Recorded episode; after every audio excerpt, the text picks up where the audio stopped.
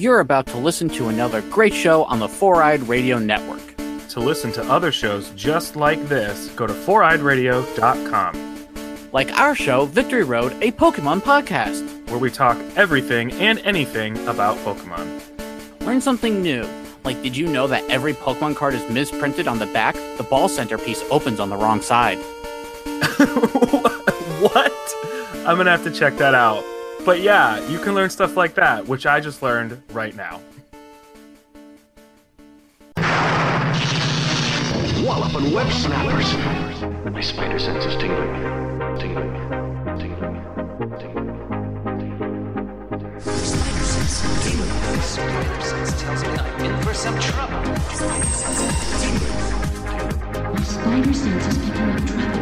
Something's turning my spider sense. My spider sense is tingling. Anybody else's spider sense tingling? Welcome to Walloping Web Snappers, a Spider Man podcast where we dive into every Spider Man cartoon ever made. I'm Doug. I'm Derek. And is your spider sense tingling? The spider sense disgraces me. to listen to this show, find us on foureyedradio.com and wherever you get your podcasts. This podcast is brought to you by Revenge Lover Designs, illustration and design that fit your personality. For samples and inquiries, visit revengelover.com. And we are continuing our discussion on the 2017 Spider Man cartoon, which, if you would like to watch along with us, is available on Disney Plus. And today, we have a Kraven episode. We're talking about another iteration of Kraven. I would say the least sexually charged Kraven that there's ever been so are far. you are you including or excluding the Hunter from Unlimited? Uh, ex, ex, well, Because I know technically he is not Kraven. hmm. I would say even, or even counting the unlimited hunter, this Kraven is just like, I don't know. An asexual icon. I guess so, which is fine. It's just unexpected for Kraven. It is. It is. Um, so lots of uh, Kraven discussion to be had. We are watching Spider-Man 2017 season 1 episode 10 entitled Kraven's Amazing Hunt. Uh, so hopefully not the last, I guess. and this is the synopsis per IMDb. Spider-Man and Miles become entangled in a reality TV show, Kraven's Amazing Hunt. Cool. Good, uh, good, good synopsis. Yeah, that's that's Uh, one of the best. yep, yep, very succinct. The original air date for this episode was September 31st, 2017. It was written by Chris Cox and Kevin Shinnick. We know Kevin Shinnick, he's a story editor on this show. Um, Chris Cox was an interesting one because that's like a really common name. So I don't know if if there's just an issue with IMDb, but if you look him up on IMDb, he literally only has two credits and they're both from this show. But uh, you know, like I said, there's a lot of Chris Coxes that exist, so I don't know if he's one of the other ones that already exist. Like there is, in fact, one who voices Star Lord in, among other characters in like Hmm. multiple Marvel cartoons. I think maybe even this one, but like nothing indicates that's the same Chris Cox. And I know there's other actors and, and, and stuff named Chris Chris Cox. So I, I I tried to figure out if there's like some crossover and the IMDb page just like separated it out because we've run into that before where there's like Yep. more than one page for the same person. Because it's such a common name, I, I wasn't able to figure out if that was the case. So if you know who Chris Cox is and he has done stuff, let us know. If not, maybe it's just a good friend who wrote two episodes of this show and then fucked off. I don't know. Make know. yourself known, Chris Cox. yeah, I'm curious. Show yourself. Uh, this episode was directed by Sol Choi, who has directed like half of the episodes this season so far. So good job, dude. It honestly feels like every episode. I know it's not, but it feels like every episode. Yeah, yeah. And we talked about him on our episode number 80. Obviously, we must speak about the voice actor behind this Kraven. Uh, this Kraven is voiced by Troy Baker, who is a legend in both Oh, yes. anime and video games. A big, big, big deal. Kind of surprised we've never talked about him before. Yeah, me too. In anime, Troy Baker has appeared as Jin Kariya in Bleach, Greed in Full Metal Alchemist Brotherhood, and multiple voices in Naruto Shippuden, One Piece, and Soul Eater. In video games, he's most famously Joel in The Last of Us, which is a big deal. Yeah. Uh, Booker DeWitt in Bioshock Infinite, Pagan Min in Far Cry 4, one of the voices of the player character in the Saints Row series. He's also Batman in the Batman Telltale games, and most recently, Bruce Banner in Avengers, and Simon Krieger in Spider Man Miles Morales. So, uh, no joke uh, as far as the video game legendness Yep. uh, of Troy Baker. Uh huh.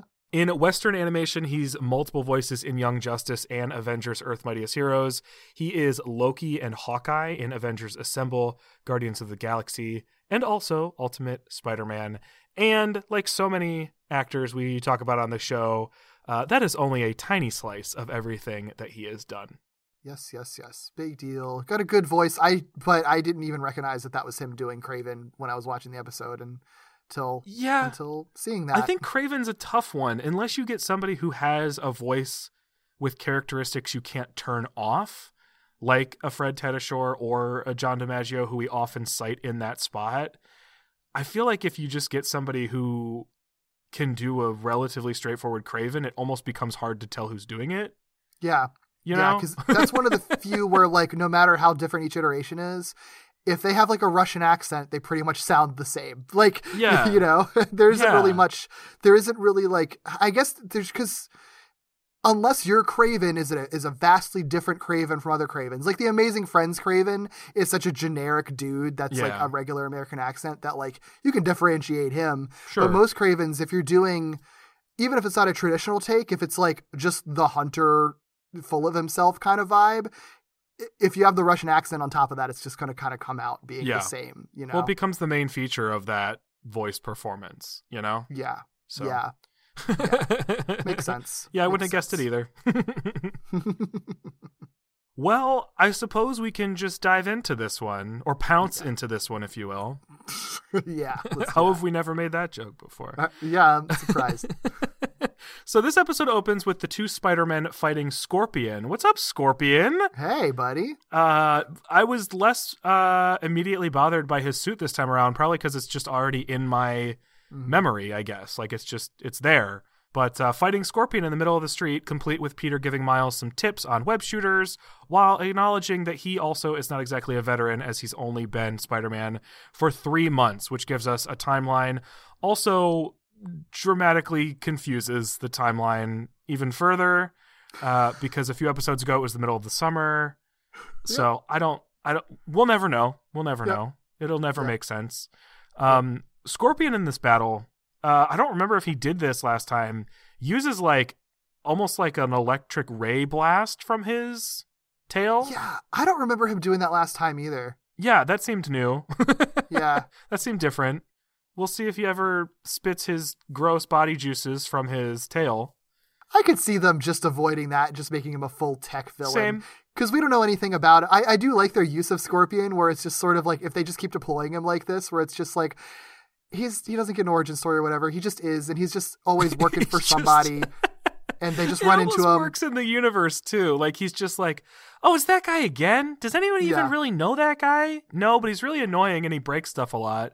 Yeah. All right, here we go. he just always shows up in, in the teaser or like the fir- early in the first act and then Yeah. disappears and like that's it just to give an obligatory action sequence And- basically You know what? He appeared so early in this series last time that we talked about him being kind of a good villain for showcasing Peter Parker's learning his Spider Man powers and just showcasing Spider Man's abilities and movements to a potentially new audience.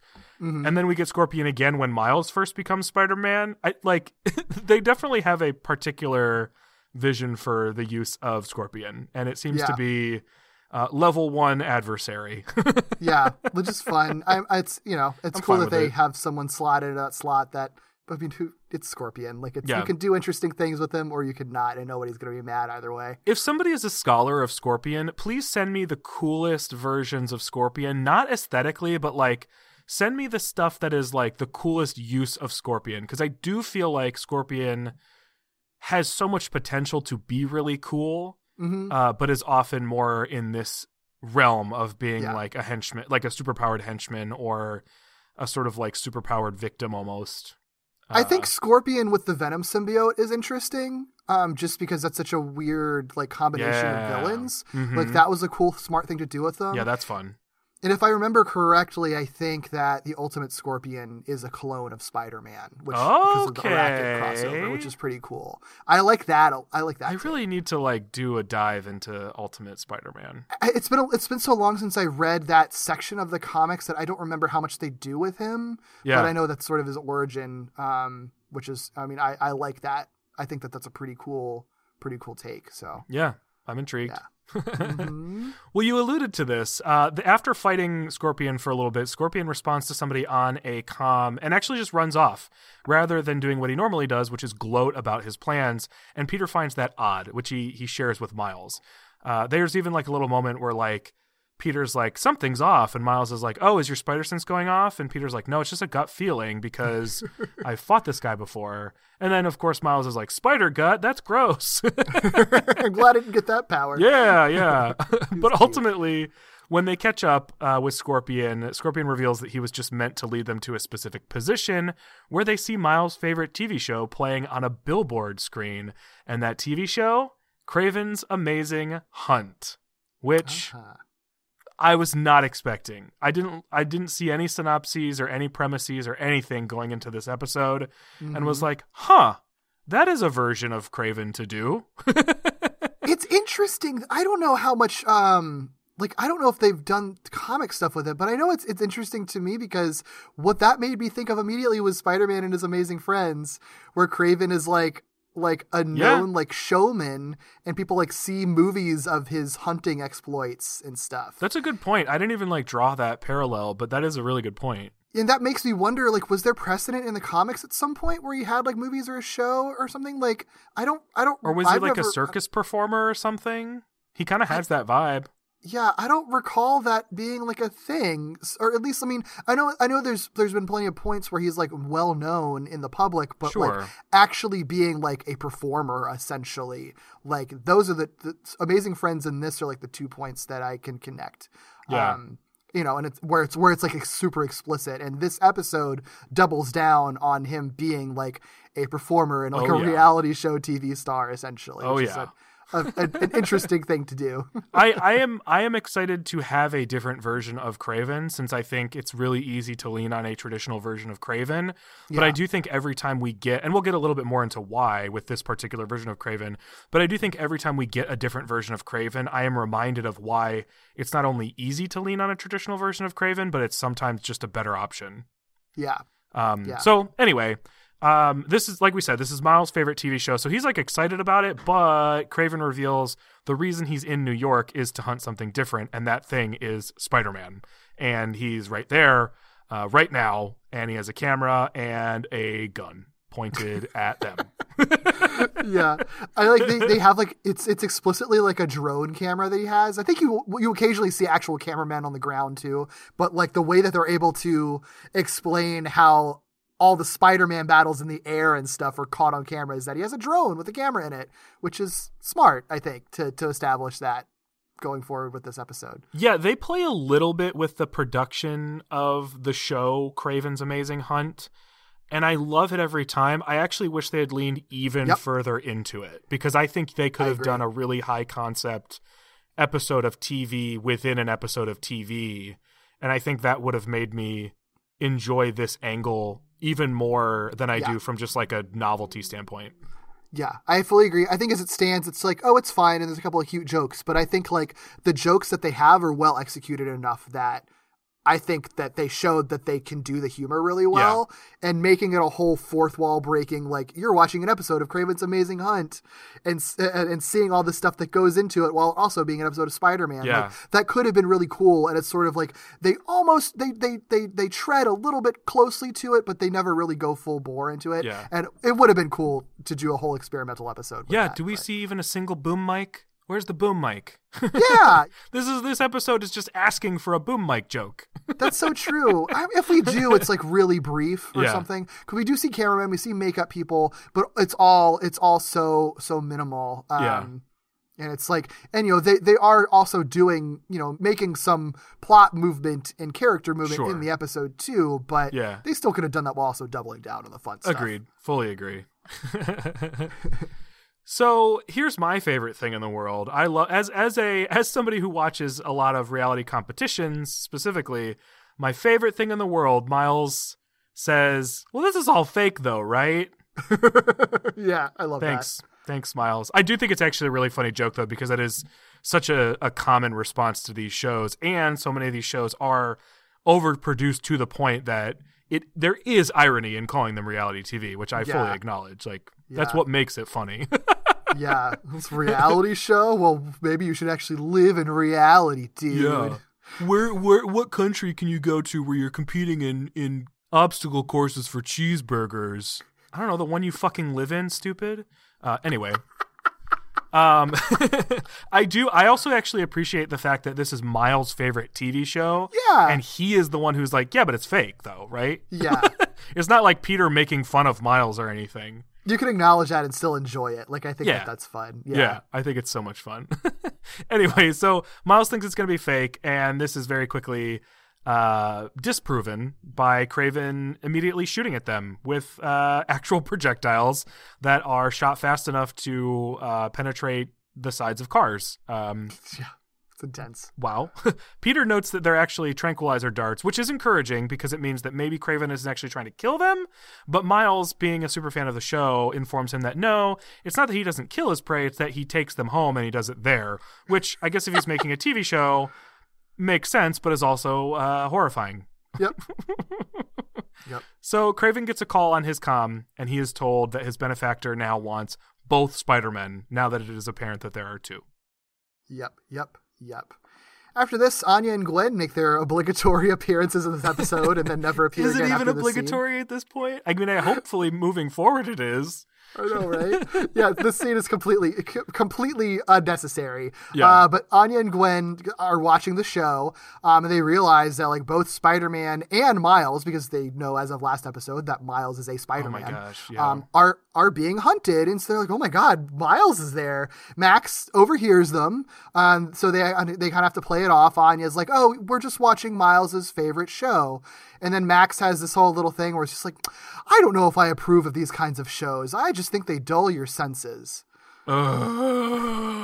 I feel like this show is attacking me. well, it has a really weird, weird kind of back and forth take on reality TV because Yeah. like there are points, in, multiple points in the episode where they're very clearly trying to like make fun of it or parody it and be like, "Isn't reality TV like stupid and fake?" And you know, you have like people who are ostensibly supposed to be like smart and voices of reason being like, "Well, this isn't appropriate television." um, yeah. and like but then you also they also have enough fun with it that also seems like it's sort of like an appreciation of it like miles like it is his favorite show and he knows that it's fake but doesn't care because it's his favorite show Yeah. but but the other the other side of that the other perspective you could take is that miles is also like the most like immature and youthful character so it's like only dumb kids like reality tv like i, I mean, don't really know exactly what it's trying to say but you could take it either way. Yeah, yeah, it's it's interesting. I don't know if they went into this having a particular position they wanted to communicate on reality TV because like you said there is definitely an affinity or an affection at least there uh, in the way that they're crafting some of these like jokes and references and stuff. Like they're clearly familiar enough with it or somebody there cares enough Yeah. uh, that they like get some of the funny little details right. but then they also turn their noses up at it at the same yeah time. yeah which is weird. i feel like maybe and this is hard to do with with uh, art in general but it's especially hard to do i think with uh, a superhero property or something that is for kids that is going to take unabashed stances on certain things but i almost feel like the best way to approach something like this is to um, go into it with like trying to be neutral on the stance and just trying to like spoof it as much as possible you know? Yeah, I like make it just like just fully lampoon it i think would be like the best outcome.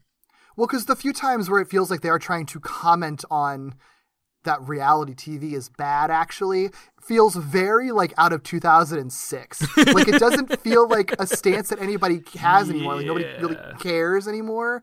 Yeah. You know, like it, it just feels kind of archaic. Like what if reality TV is ruining television and it's just like or it's just another like genre Yeah. a medium, but okay, whatever. Like I don't think people really care that much anymore either way. You either watch it or you don't. yeah there's like a there's like a better understanding of it and i feel like the idea that it is mind numbing relies on people not making the choice to engage with it and i feel like everybody is informed enough now typically to choose to engage with it as opposed to be like quote fooled by it like who's being fooled by reality tv in 2017 Yeah. you know Yeah, exactly. Um, yeah.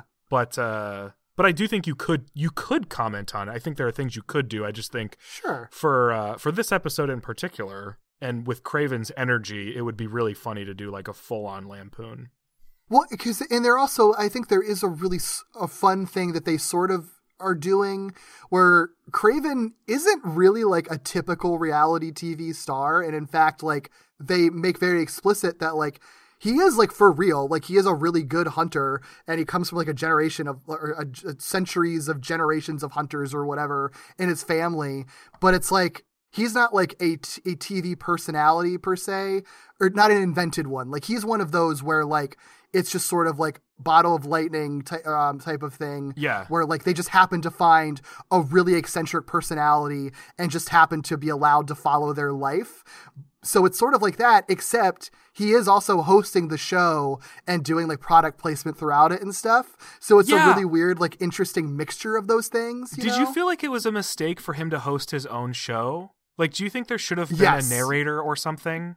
I think so. I th- I because uh, here's the thing. This is where I, I'm kind of torn with it because I do really like the idea of Kraven the Hunter being in the middle of like Yeah. actively hunting, then stopping and turning to the camera and like saying like sponsored by Cages It's Incorporated. really funny.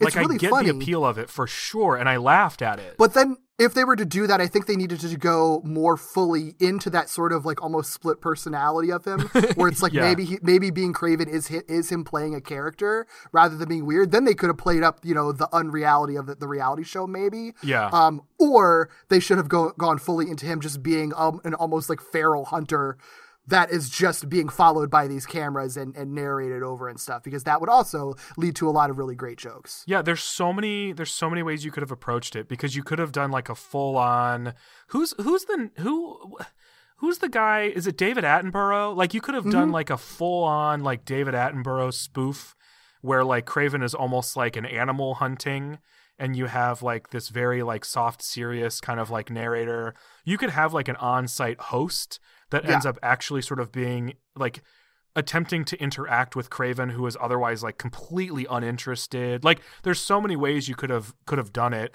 This is definitely one of them and I don't hate it because it is really funny for Kraven Yeah. to to break the fourth wall, like his own fourth wall. But uh but the fact that it ends up I mean this is this is sort of I guess it's not really spoiling it if it doesn't happen, but it doesn't turn out that he is fake. So like it's an interesting choice for him to to be genuinely Kraven and also like Hawken products. Yeah. It's part of the humor, but it's also like kind of strange. it's a lot of fun. There's a lot of really funny stuff in the episode, and I think the jokes land. It's Yeah. just they kind Agreed. of seem to be only be doing half measures with their concept in a, in a concept that they present really well. Uh, and like sort of multiple sides of it, and they just don't go fully onto any of them. They Yeah. just sort of split the difference between like multiple perspectives and concepts. So it makes it like fun, but it's like you could have done something really special and cool here, and it just ends up just being kind of fun. You know? Well, I think the I think the fact that we can see it so many different ways speaks to the genuine inspiration behind the concept. You know, Yeah. like I think it's a genuinely inspired perspective on Kraven to do this. Uh, it just yeah, half agree. measures uh, all the way around. Unfortunately, Yeah, yeah. But there's still, like I said, there's it's still fun. There's still fun stuff that happens. it's a super fun episode. Yeah, I yeah, still really like it. yeah. All right, so back with uh back in the action, Kraven's kind of narrating to his camera drones and, and camera people, uh, and also to the audience uh, because of that. It kind of explaining how he has this amazing strength and amazing agility and great tracking skills, and also the ability to talk to humans and ask them if they saw where the Spider-Man went. I thought that was. I love joke. this man. I Yeah. love this interaction. It's so unnecessary. It takes up like a full two seconds of screen time, which is a long time, and I love it. yeah, it's really cute because he's basically is just like you know you see him like doing you see Kraven doing a bunch of flips and and running across buildings and like sniffing around and stuff and it's like your typical Kraven the Hunter stuff and then just like turns to this dude and is like did you see where they went and it's just like this older dude on the on the street who's just like completely just like quiet and not just like Yeah. He's like, huh? What? just what do you oh, dude, they went happening? that way. yeah, it's really funny. But then we uh, we cut to Miles and, and Spidey. Obviously, are still on the run. Miles is kind of remembering Kraven's methods that he knows from from being a fan of the show, and he's like, actually, so Kraven like studies his prey's behavior ahead of time and sets traps, which makes them both realize like, oh wait. That means the entire city is now apparently full of booby traps. And they are correct. Lots of lasers and nets and shit all over, all over the city. But but throughout all of this, I think it's worth noting that Peter's like understandably worried, and Miles is still like super re- relaxed about it. It's just like I don't know. I mean, he's just got to catch us. It's first, and we won't. We're fine. We're He cool. says all while just running through trip lasers. yeah, Like no attempts whatsoever to avoid any of the booby traps. yeah, yeah. Very fun. Miles is enjoying being a part of this reality show, pretty much. yeah, he was excited to be on TV. He like Yeah. waved at the camera, you know? Uh huh. Yeah.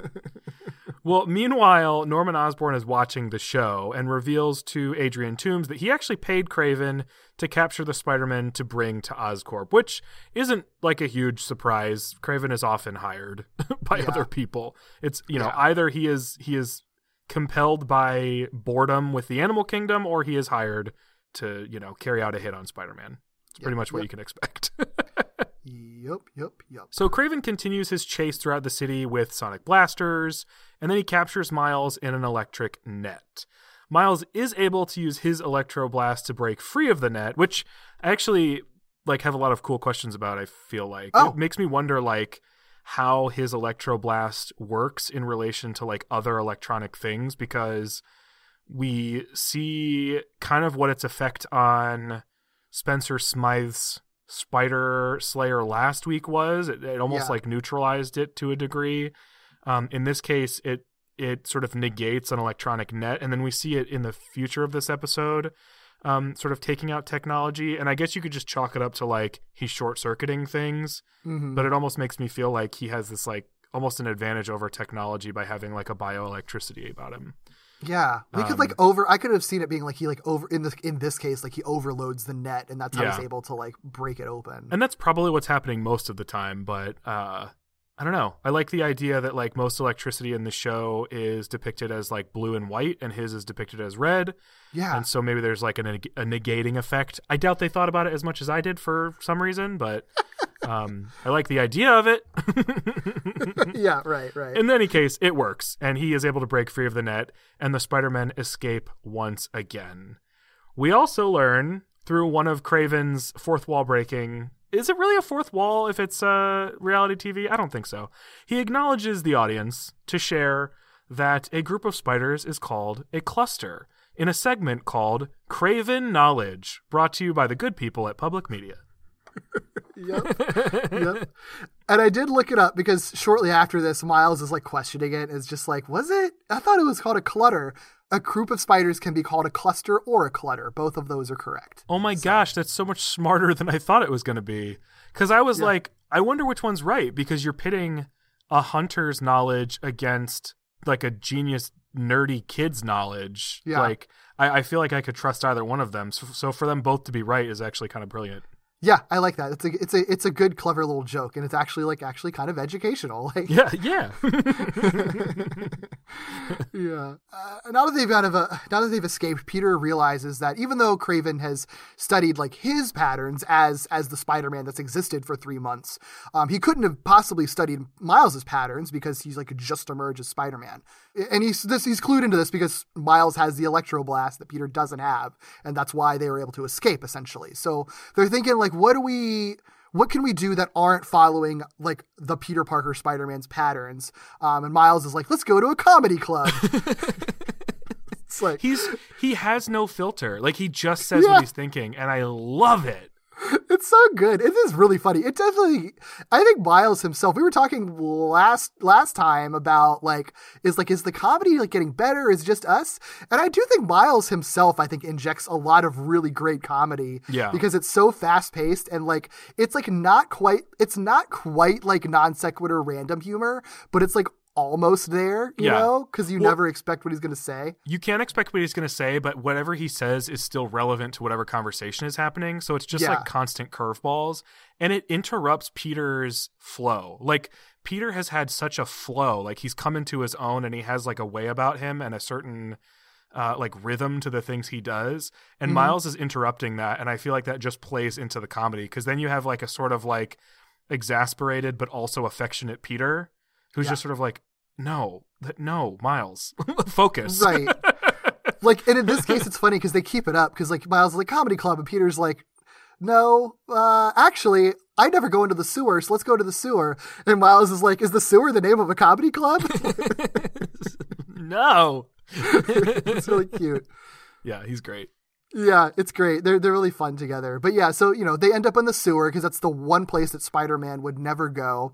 So like ergo, there should be no traps until once they're down there. I love that throughout this whole episode, Kraven's Amazing Hunt is Miles' favorite show. So it's like theoretically they should have an advantage because Miles knows how Kraven works, but Miles only remembers how Kraven works until after they're already in the situation Yeah. where it's too late to, to do anything about it. Because now that they're in the sewer, following uh, you know a backup plan that they've come up with, Miles then just then finally remembers that actually Kraven also tries to figure out what his prey's backup plan will be.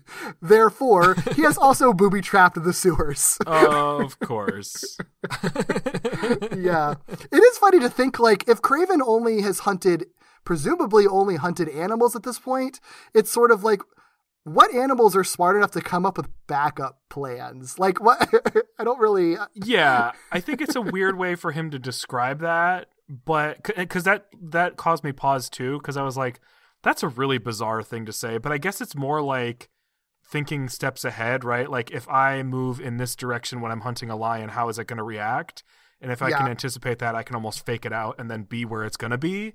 That makes Uh, sense. but but the fact that he describes it as a backup plan does make it very strange when you think of like the animal kingdom. Right, right. What It's is like, a I mean, lion's backup plan? yeah, yeah. It's like I'm sure they're smart, but I don't think that that's the. I don't think they think in those terms. So, Mm, no, not quite. right. But yeah, I mean, he's he's totally right. There's there's traps down there, and in fact, there's a a, a, a, a big old cage gets dropped on both of the Spider Men. It's made from electrified titanium alloy, so they just literally can't escape. And by the way, Kraven informs us that the cage is made by Cages Incorporated, available at select hunting outlets. I like the idea that there are probably like Kraven branded or Kraven sponsored hunting items at like your local Dick's Sporting Goods Yeah, that's or great. like your Bass Pro Fishing outlet. You can get the like the special edition limited Kraven. I don't know crossbow, yeah, yeah. I love that idea too. right? Oh, Well, speaking of branding, Uh huh. Uh, Kraven is literally about to brand them, but Spider Man shoots a web ball at Kraven's control, which shuts off their cages because Kraven's just like wearing it on his belt, which is kind of an oversight. Um, Kraven hasn't really studied Spider Man as much as I would have hoped, but he's a busy Yeah. man. He's running a TV show, so Sure. you know, what can you expect? They're able to take down Kraven with some nicely placed steam pipes and web him up, complete with their own spider branding, humiliating Kraven on camera, which I uh, I would have been surprised by if I didn't learn over the past couple years that this seems to be like a um a storytelling tactic with Kraven. Like we got a Yeah. little bit of that in in Spectacular where like Kraven was just defeated so early that I was like, wait a second, what is left? You know? Yeah.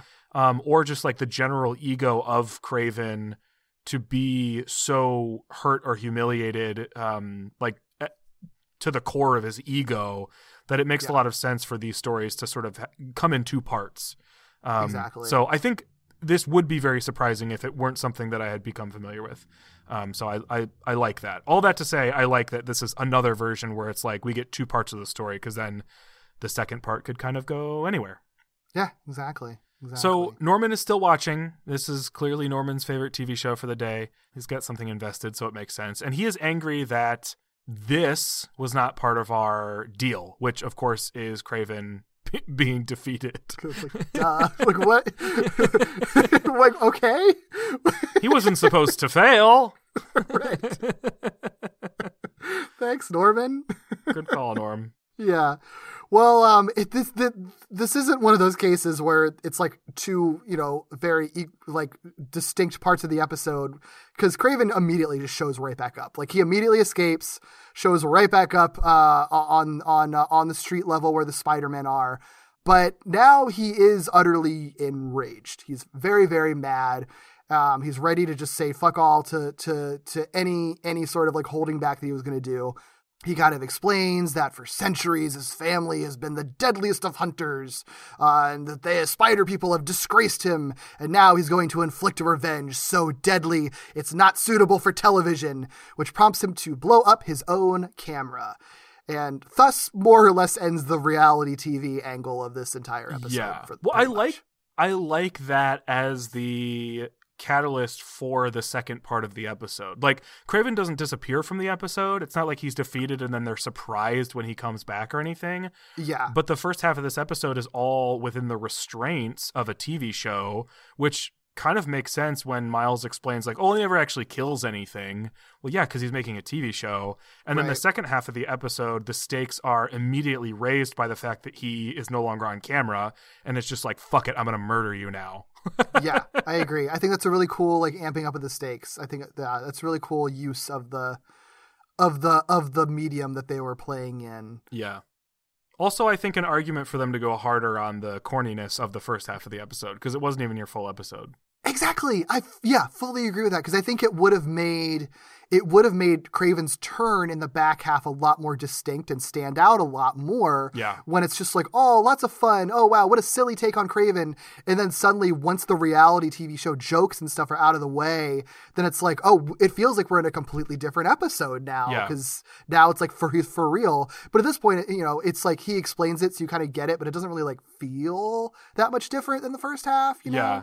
Well, Um, but it's and it would opportunity. it would really it would enhance uh greatly because like the tactics he uses involve like fear and are like much more twisted than the stuff in the first half but without that clear delineation between the two you're right like it it just feels like um like a slower increase in gravity as opposed to like a full on heel turn from your favorite you know quirky tv host to like murderous hunter Right. Right. It's like you almost had it. You had a really great concept, and it's just like just just missed the mark by not going heavy enough on the first half. Yeah. It's really like it's it's it's not a huge deal. Like it's still a fun No. episode, like we said. It's just a little disappointing. I think it's still close to a bullseye. You know, like it's not like it's not Yeah. off the target. It's still like it still lands well. Like the concept I still think is inspired. Some of the stuff they do in the first half is funny, and then some of the stuff they do in the second half is scary. And I think that's what they were aiming for. So Yeah. they just needed yeah, tighten up or, or not even tighten up, actually like loosen up on both ends. Make the second half scarier, make the front half wackier. Uh, Yeah. and I think I think the impact is all the greater for it. Yeah, because I do. I mean, and I do like I, this. This sort of uh, backpedals a little bit on the assertion that the back half should be scarier. But I do like while he's in the middle of his giant, like angry speech, the makeup person like runs in to adjust his makeup, like Yeah. he has to pause it and then runs off. But then that almost feels like that's him. That's oh, that is prompting him to make his final turn because like she interrupts him, runs off, and then right after that is when he blows up the camera, and then there's no more Yeah. reality TV jokes. They could have more fully capitalized on that moment where he is like, um, that's like his like you like you know how sometimes you can like see somebody snap even though they're not physically doing anything. Mhm. Like that could have been that moment.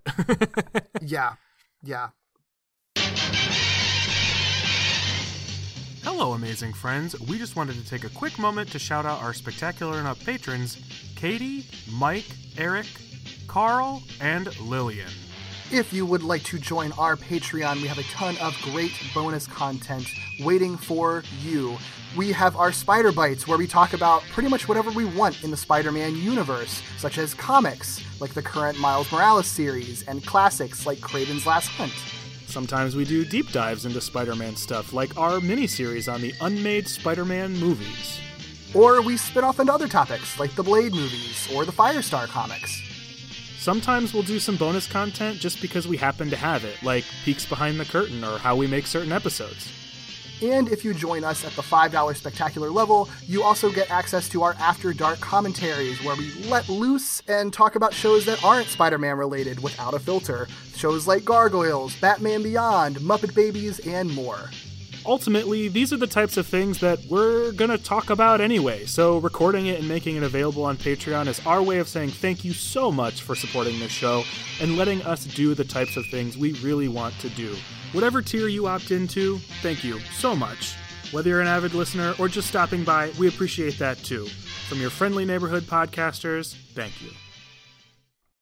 So the chase does continue, but now instead of just regular darts, Kraven is using heat seeking darts. So this like again sort of like amps up the caliber of his hunting uh, pretty immediately. We see that there's like a difference. He also is using a mechanical boomerang, which is pretty cool. Uh, Peter ends up getting trapped by this boomerang, and since Miles is surrounded only by cold things, I love that uh, joke. he's not able to dodge the heat-seeking dart, and he ends up getting hit. So, it's so it's so funny because would kind of take a little bit of a dark turn for a bit after this, but right before it, Yeah. it's like Miles is like, "I gotta get near a heat source," and it's just like an ad for like a Frozen parody musical, like Freezing the musical, like a Cold Cuts Yeah. ad, like a snowman billboard, like it's just which stuff that isn't even like that. It's like those things are cold; they just represent the Yeah. idea of cold. well, it's perfect because like you see it work for Peter like seconds before, and Miles would have seen it too. And so Miles is like, "Yay, hot dogs!" And then it's just one of those "Oh, come on" moments where like nothing is just falling into place, even It's though it really should. funny. Yeah, I like it a lot. It's really good. But you're right; it does take sort of a dark turn because uh, Miles ends up getting hit by one of these darts, and Kraven explains that it was dosed with a venomous fear uh, chemical of some kind, which will not only frighten Miles, but it'll scare him to death if it's not treated. Which is uh, which is pretty scary. It's like it's like scarecrow fear gas, but yeah, like instead of just sort of losing your grip on reality, like you just die. yeah, exactly, exactly. Oh, okay. right. Damn. Right. The one kind of upside, I guess, to being dosed with a like a venomous fear chemical that's going to kill you is that it activates a new power. Hey, Yay. level up. Yeah, so because he's in like because he's in like this intense fear, Miles just instantly vanishes, just like instantly. Um, which you know, if you know Miles' powers, you know what's going on. Hell yeah. So- Yeah, but but you know, Peter Peter doesn't really understand what's going on, but knows that he's been dosed with this venom and that that Miles is in danger. So that gives him enough strength to break out of the boomerang. He uses like his thermal vision in his suit to uh, to find this like camouflage Miles hiding behind a car. Peter carries him to safety Aw. uh, while he's still invisible, I think. Uh, But the the fear venom like is causing Miles to fully hallucinate Spider-Man as like a terrifying spider monster. I was wondering if that was going to happen, and when it did, I was like, "Yeah, they did it." Yeah, I love it. It's great. It rules. Um, but you know, so Miles is seeing Spider-Man as a monster. So to sort of like try to break Miles out of the hold of the fear venom, Miles is like, "I'm not a monster. I'm actually your friend. I'm Peter." So he reveals his secret identity to Miles finally. I was wondering if Miles was going to believe him, or if Miles was going to think it was part of a hallucination. But it ends up Oh, just playing huh. out straightforwardly. Yeah, I mean, because basically it's it's funny because Kraven explicitly says that you'll die if it's not treated, and as far as I know, Miles never gets treated for the fear venom. The, the treatment is just being calmed by Peter. It seems like I guess that counts as getting treated. I don't know. well, so so I think it seems like whatever Kraven and this is this is us doing a little bit of work here, but it seems like whatever Kraven injected into Miles does two things. One is it's some sort of um, slower acting poison that kills you, and it also causes fear, which causes your heart rate to go up, which causes your circulation to go up. Because Peter's like, you just need to stay calm. If you can stay calm, then like it won't spread throughout your body as fast. That's the only explanation I can think of as to like why that would actually help or work in a way that would mean Miles doesn't need to immediately go to a hospital. Um, Only problem is he then engages in a bunch of physical activity, which would absolutely raise his heart rate. I, I have a counter argument to that, and I don't know. I don't remember if, if this contradicts any dialogue or not. Because yeah, because Sure. Peter does talk about his heart rate and stuff like that, or whatever. I think, but I think it could also be that it's not that it's like a venom and also a thing that hallucinates. It could be that the venom just makes you so scared that your heart will give out the scareder that you get, and that once you're calmed down, then like the, the venom just runs its course and gets out of your system and won't kill you. It's Oh, not that there's also Like- poison. It's that you're just going to get progressively more and more terrified until you just have a heart attack and die. Wait, what if it's like? I mean, it, it definitely could be that, right? Like where it just increases and increases and increases until your heart like can't handle it anymore.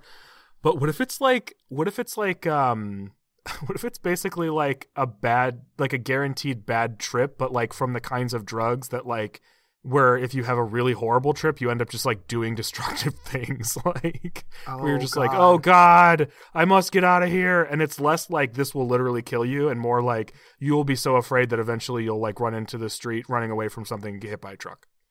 Yeah, I guess it's possible. Yeah, I think yours is probably the most most likely based on what we actually see and hear in the episode.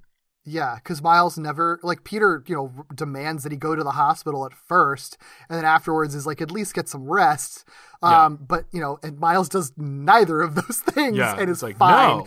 and it's completely unaffected by any fear venom when we see him later in the Yeah. episode. So That makes that makes the most sense. yeah, Some yeah. combination of like breaking breaking the um that that concentration on fear and and managing to get your heart rate back into a a regular place, I guess.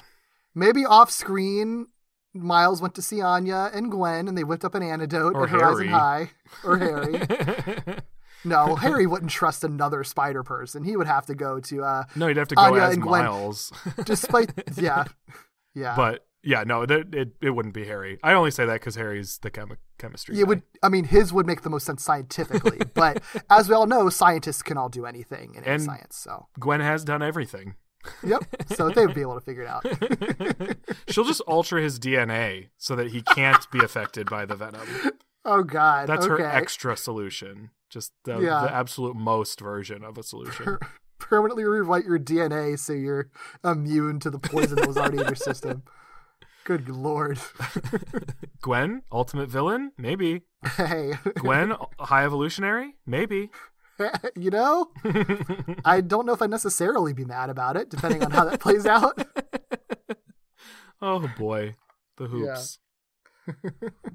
All right, so yeah, like you said, Peter says go to the hospital, and Miles says no. So that doesn't happen. But what does happen is that an explosion occurs at Central Park Zoo. Because if it's a Kraven episode, Yep, we got to end up at a zoo or something like a zoo.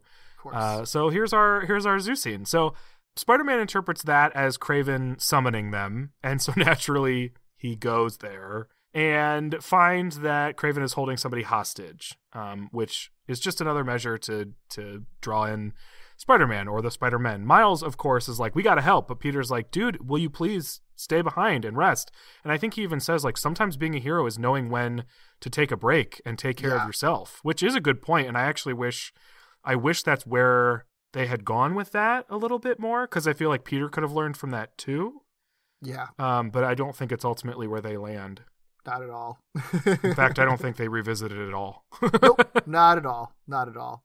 And it would be an echo of of some of the things that Max and Uncle Ben have tried to instill in in Peter, which Oh, that's is true. like taking a break or changing gears or allowing yourself to break out of your hyper focus is beneficial sometimes, you know? Yeah.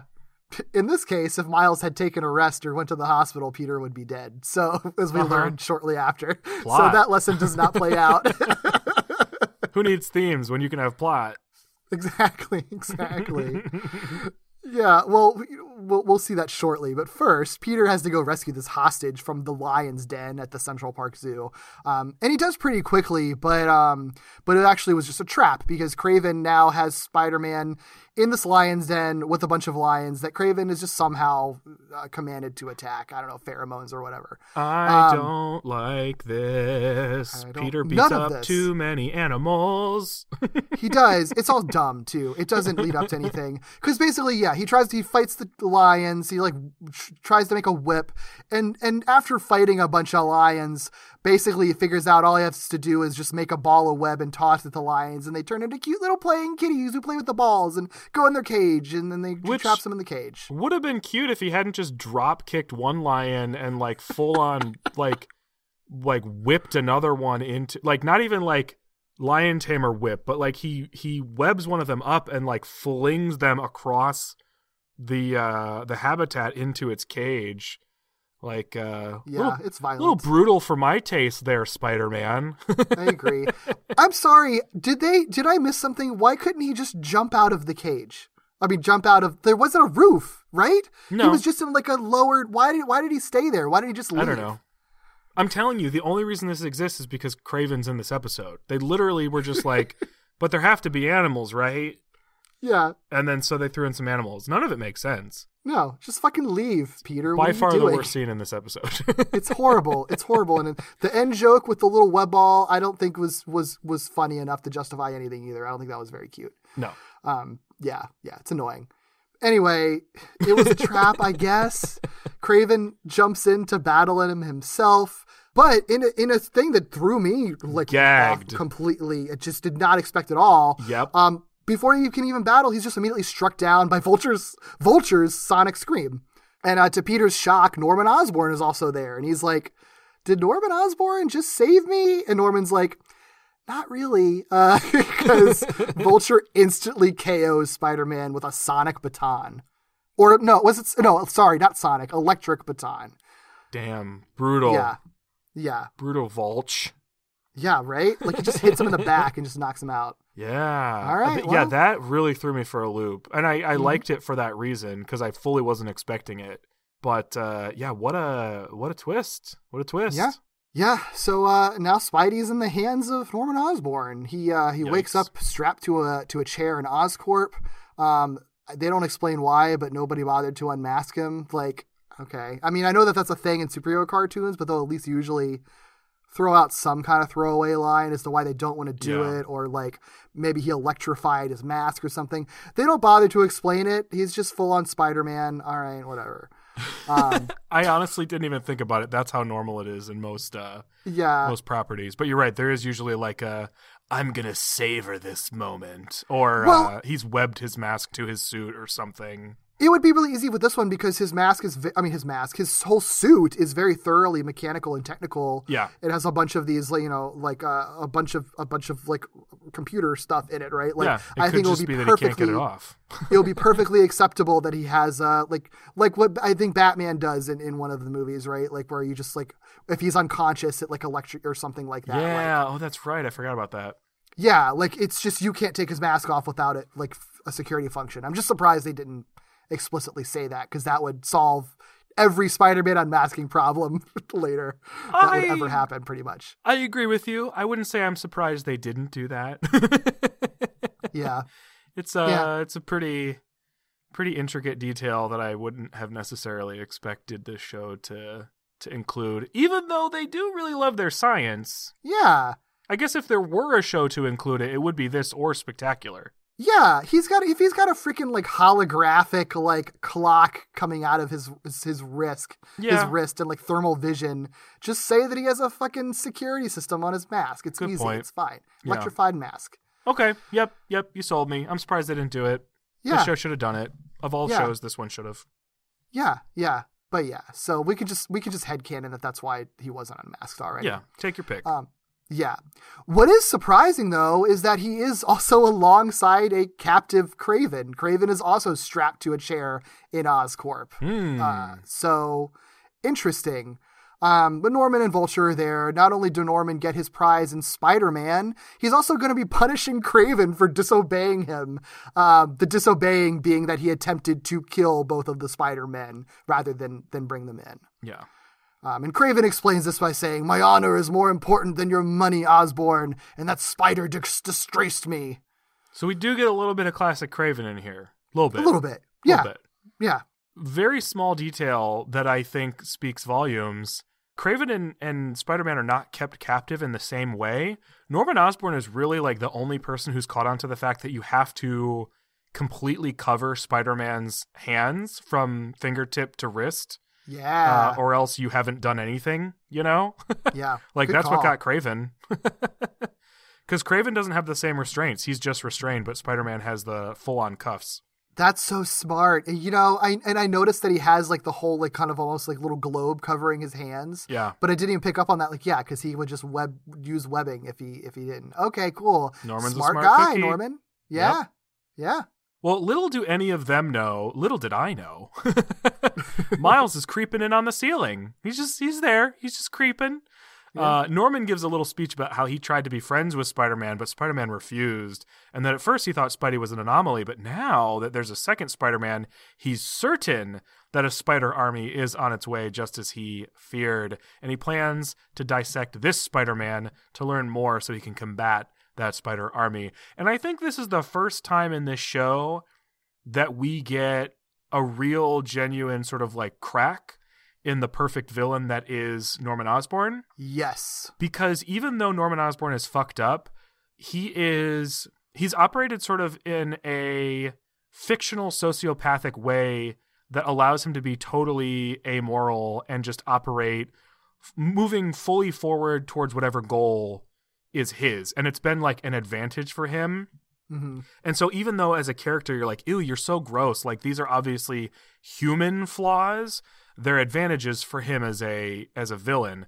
This though, like he's wrong. He is not correct. And we haven't seen him be incorrect, and he's very clearly almost there's like a borderline mania in the way that he says, Now I know there's a spider army, right? Like there's Yeah. a paranoia there. Yes. Um, and I, I was I was surprised and excited to see that that was such a button to be pushed on Norman Osborn.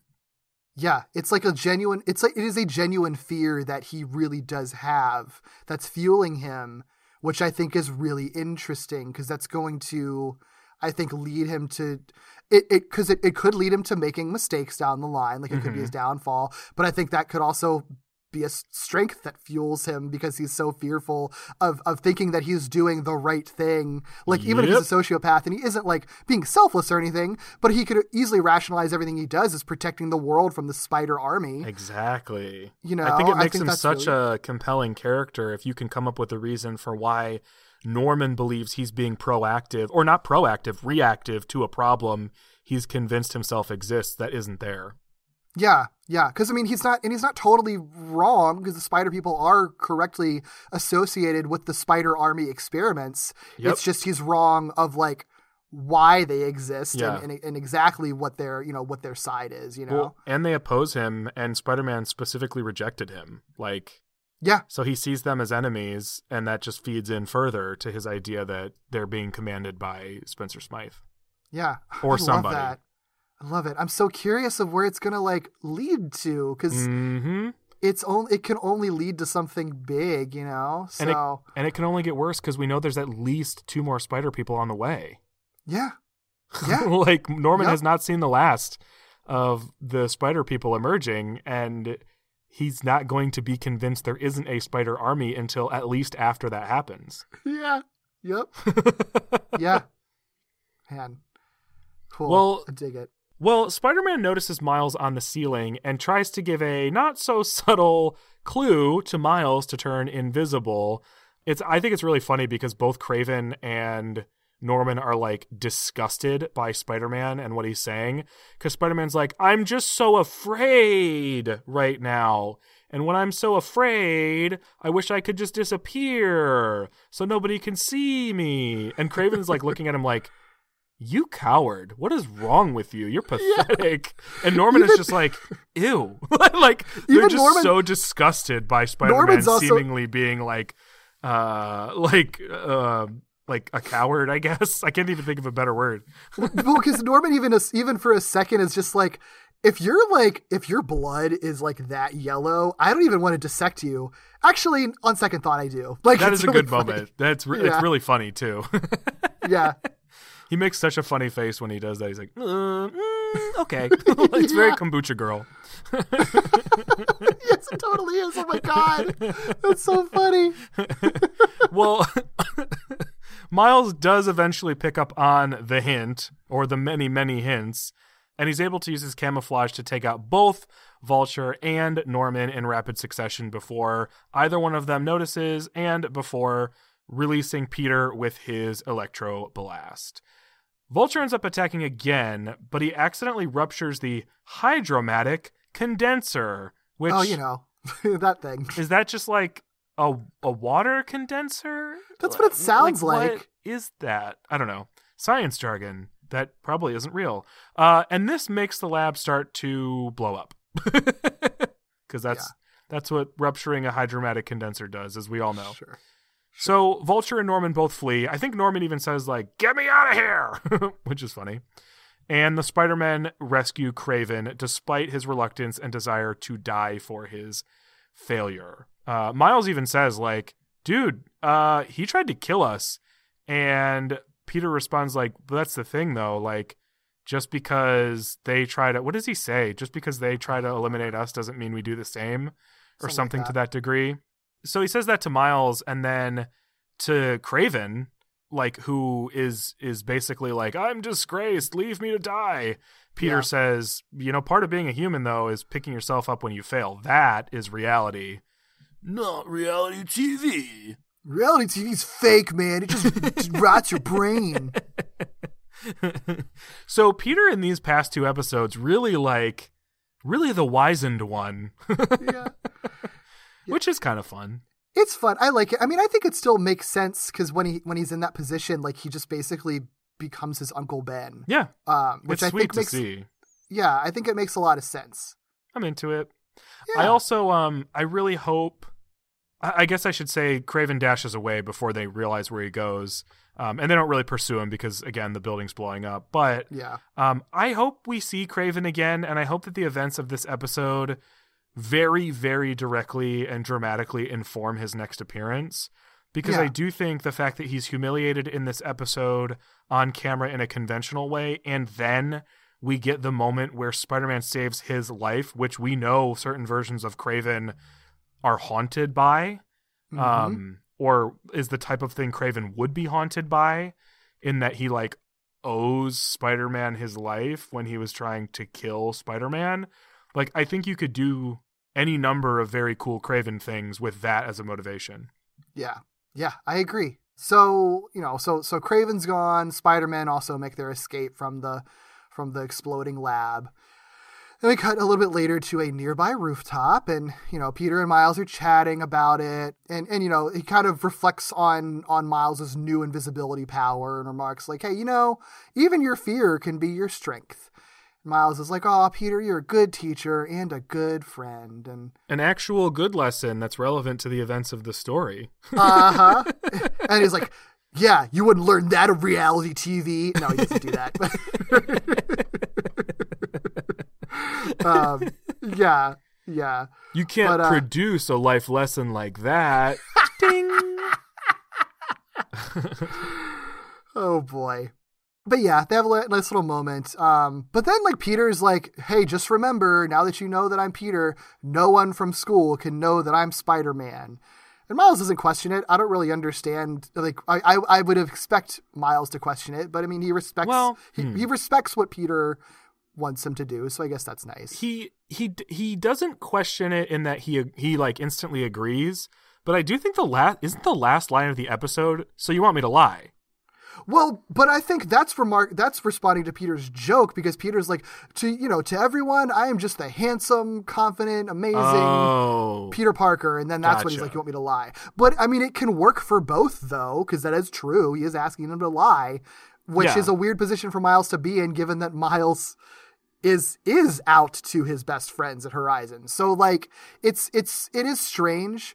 Um, It's and I'm curious. though Yeah, because like it's it's a strange request, but it's also tough because Miles made that choice not knowing that Peter was had made a different choice.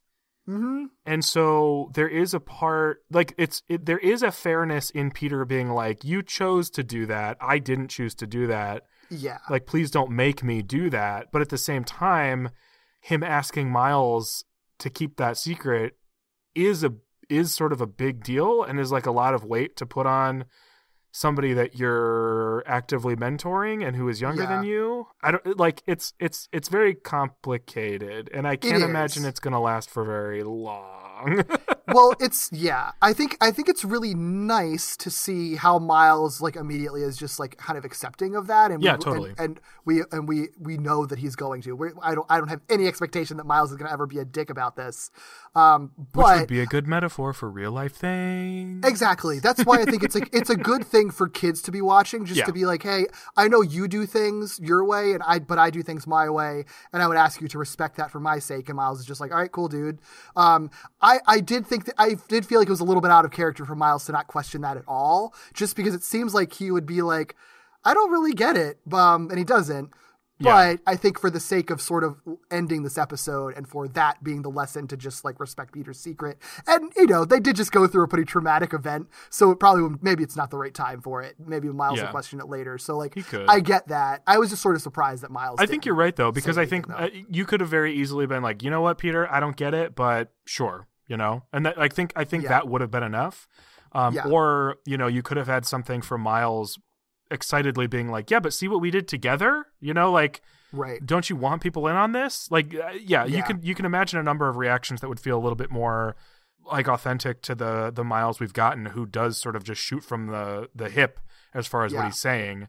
But uh, but it is encouraging. You're right. It is encouraging to see that he's just sort of like, yeah, I'll keep that secret for you because basically, like, what it is is Peter saying like, I'm not ready for that yet. Like, it's cool Yeah. that you're ready for that. I'm not ready. Um, and Miles is basically saying like, take your time, bro. Yeah, there's definitely like coming out metaphors you could draw from Hell that. yeah. I think and I think that that's that's that's fine the way that they handle that. I think Yeah. that works great. yeah i think the value there is is greater than than one line of you know miles cont- personality continuity Yeah, exactly. because it's not and, you even know, fully breaking continuity because he is a good friend Yeah, exactly. And there's always space for that to to to, to come out and be addressed later on Yeah. in, in the series too. So yep how sweet would it be if miles is the one who actually convinces peter to like come out with his spider-man identity to miles and or to uh, gwen and anya I think that would be. I think that I I I kind of expect that. I think because that's. I mean, if Miles only ever has good interactions with Anya and Gwen, with them being in on a secret, that's only going to reinforce like, hey, if you don't tell anyone else in your life, you could at least tell these two, and they will be understanding Yeah. and helpful. And I prove that. Uh, there's Um, something so sweet in that. There's something like, you know, with the coming out metaphor, there is something really sweet in the idea that like Peter is the older one who's like coaching somebody through something that was hard for them Mhm. and then learns that like it didn't need to be as hard if if you if you allowed other people to help you with it. Yeah, Like, oh, that would be oh, that'd be so sweet.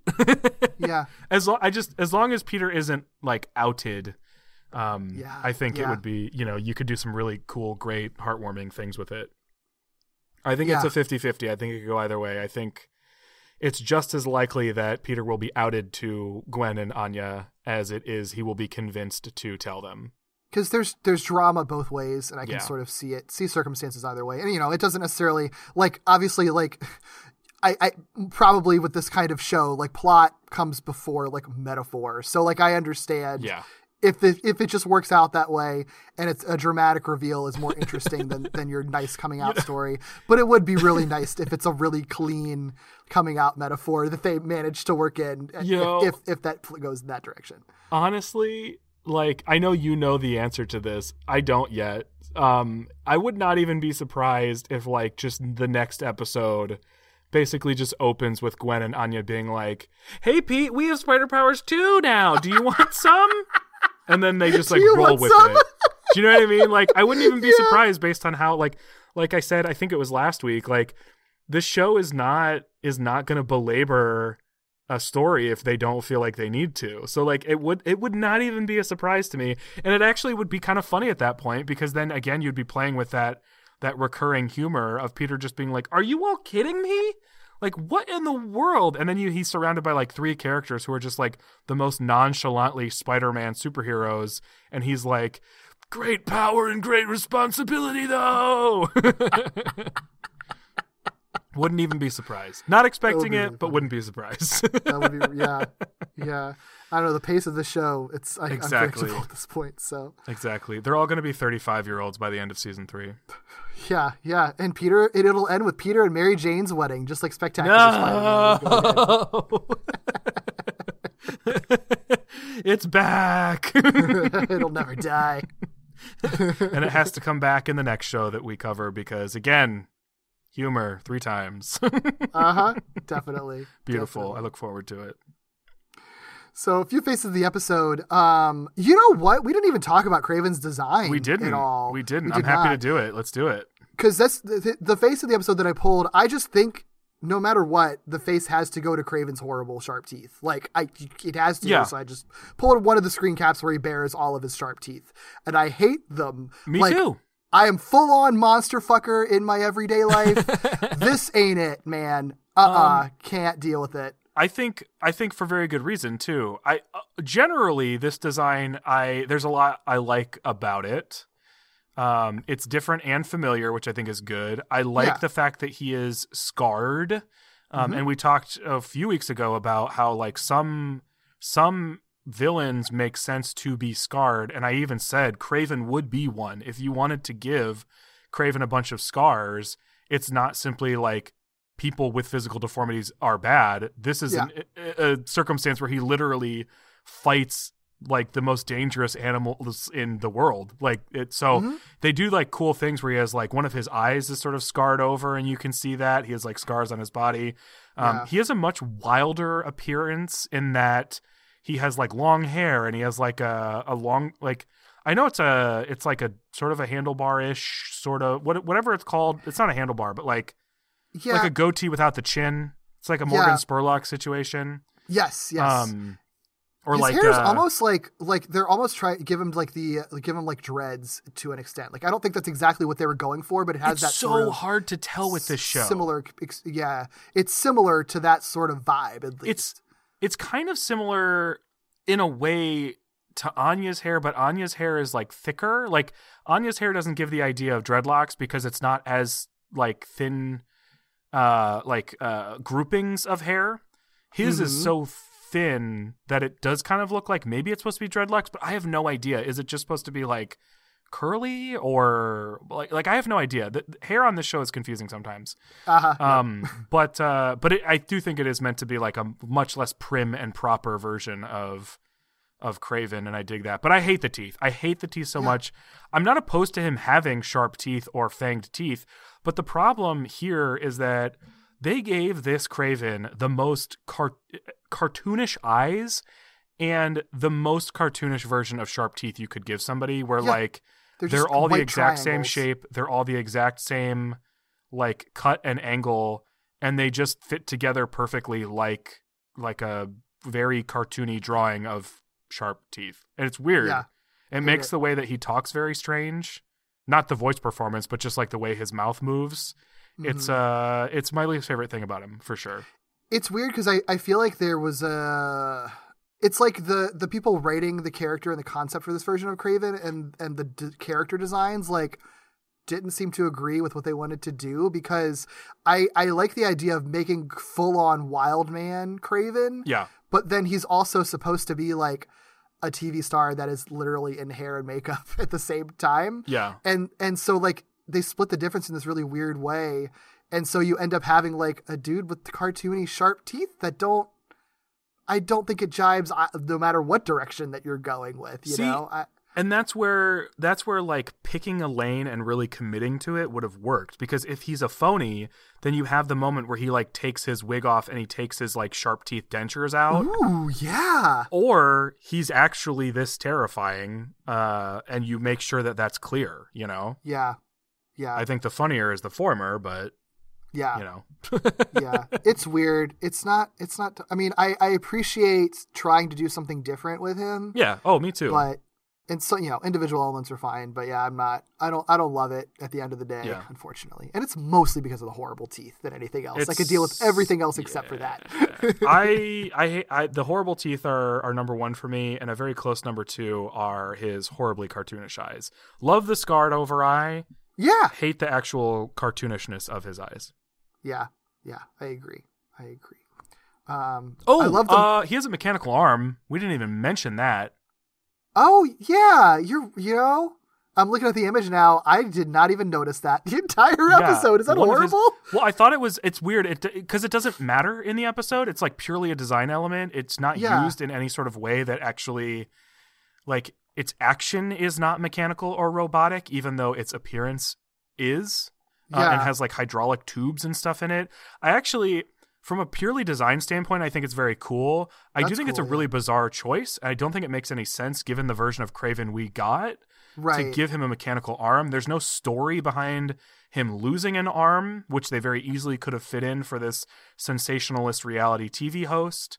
yeah. um, well, it matches because you know he's he's he's got the scars. He's blind in one eye and then like missing a limb. Like I think those are really cool details to have to showcase someone who has just like been been in the fight for a long time for Yeah. real. But because you know, like we've been saying, they don't really double down on anything either one way or the other. Yeah. So it's just sort of it's just sort of quietly there and doesn't really make any impact. It all. also brings him closer without actually committing to the versions of Kraven that rely more on technology and less on tracking, which I tend not to like as much.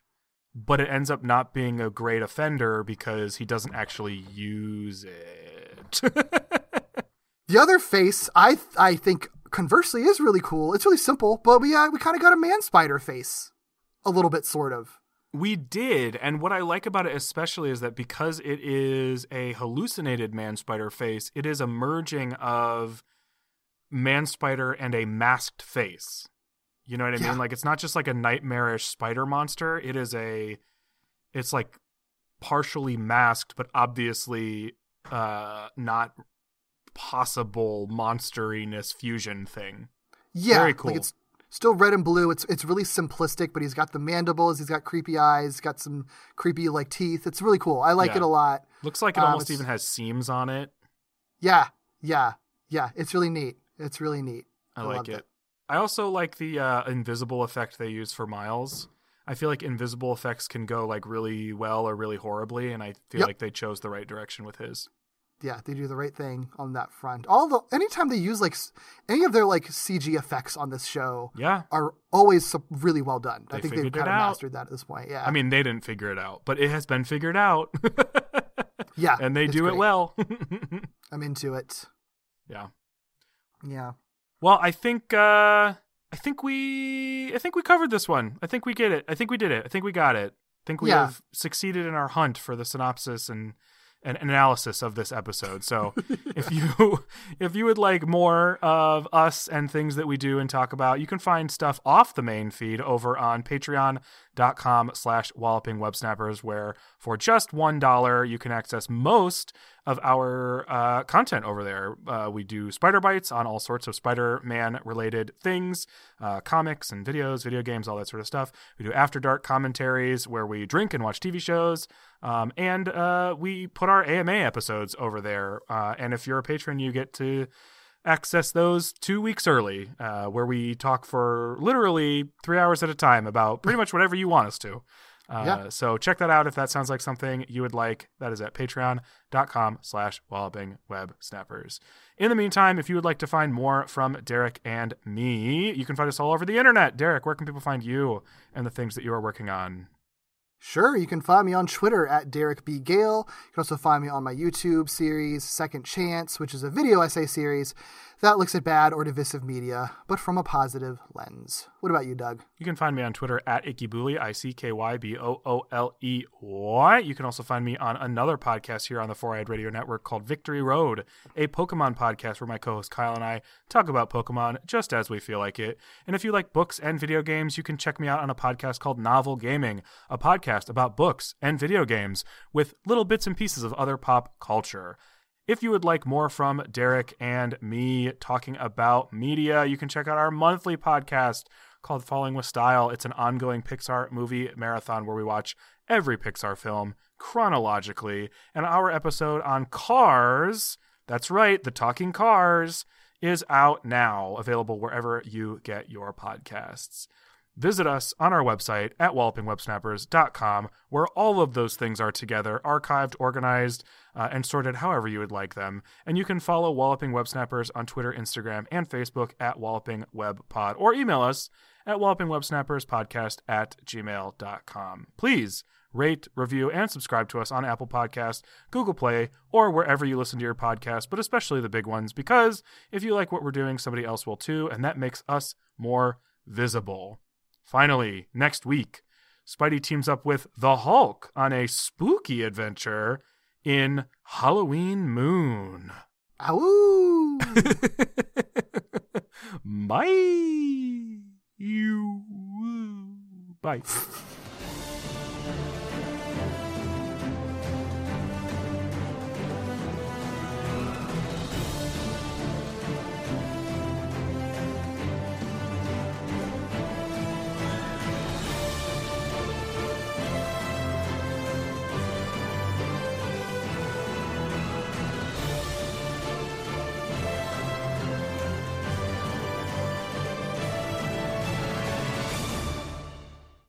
They're able to take down Kraven with some nicely placed.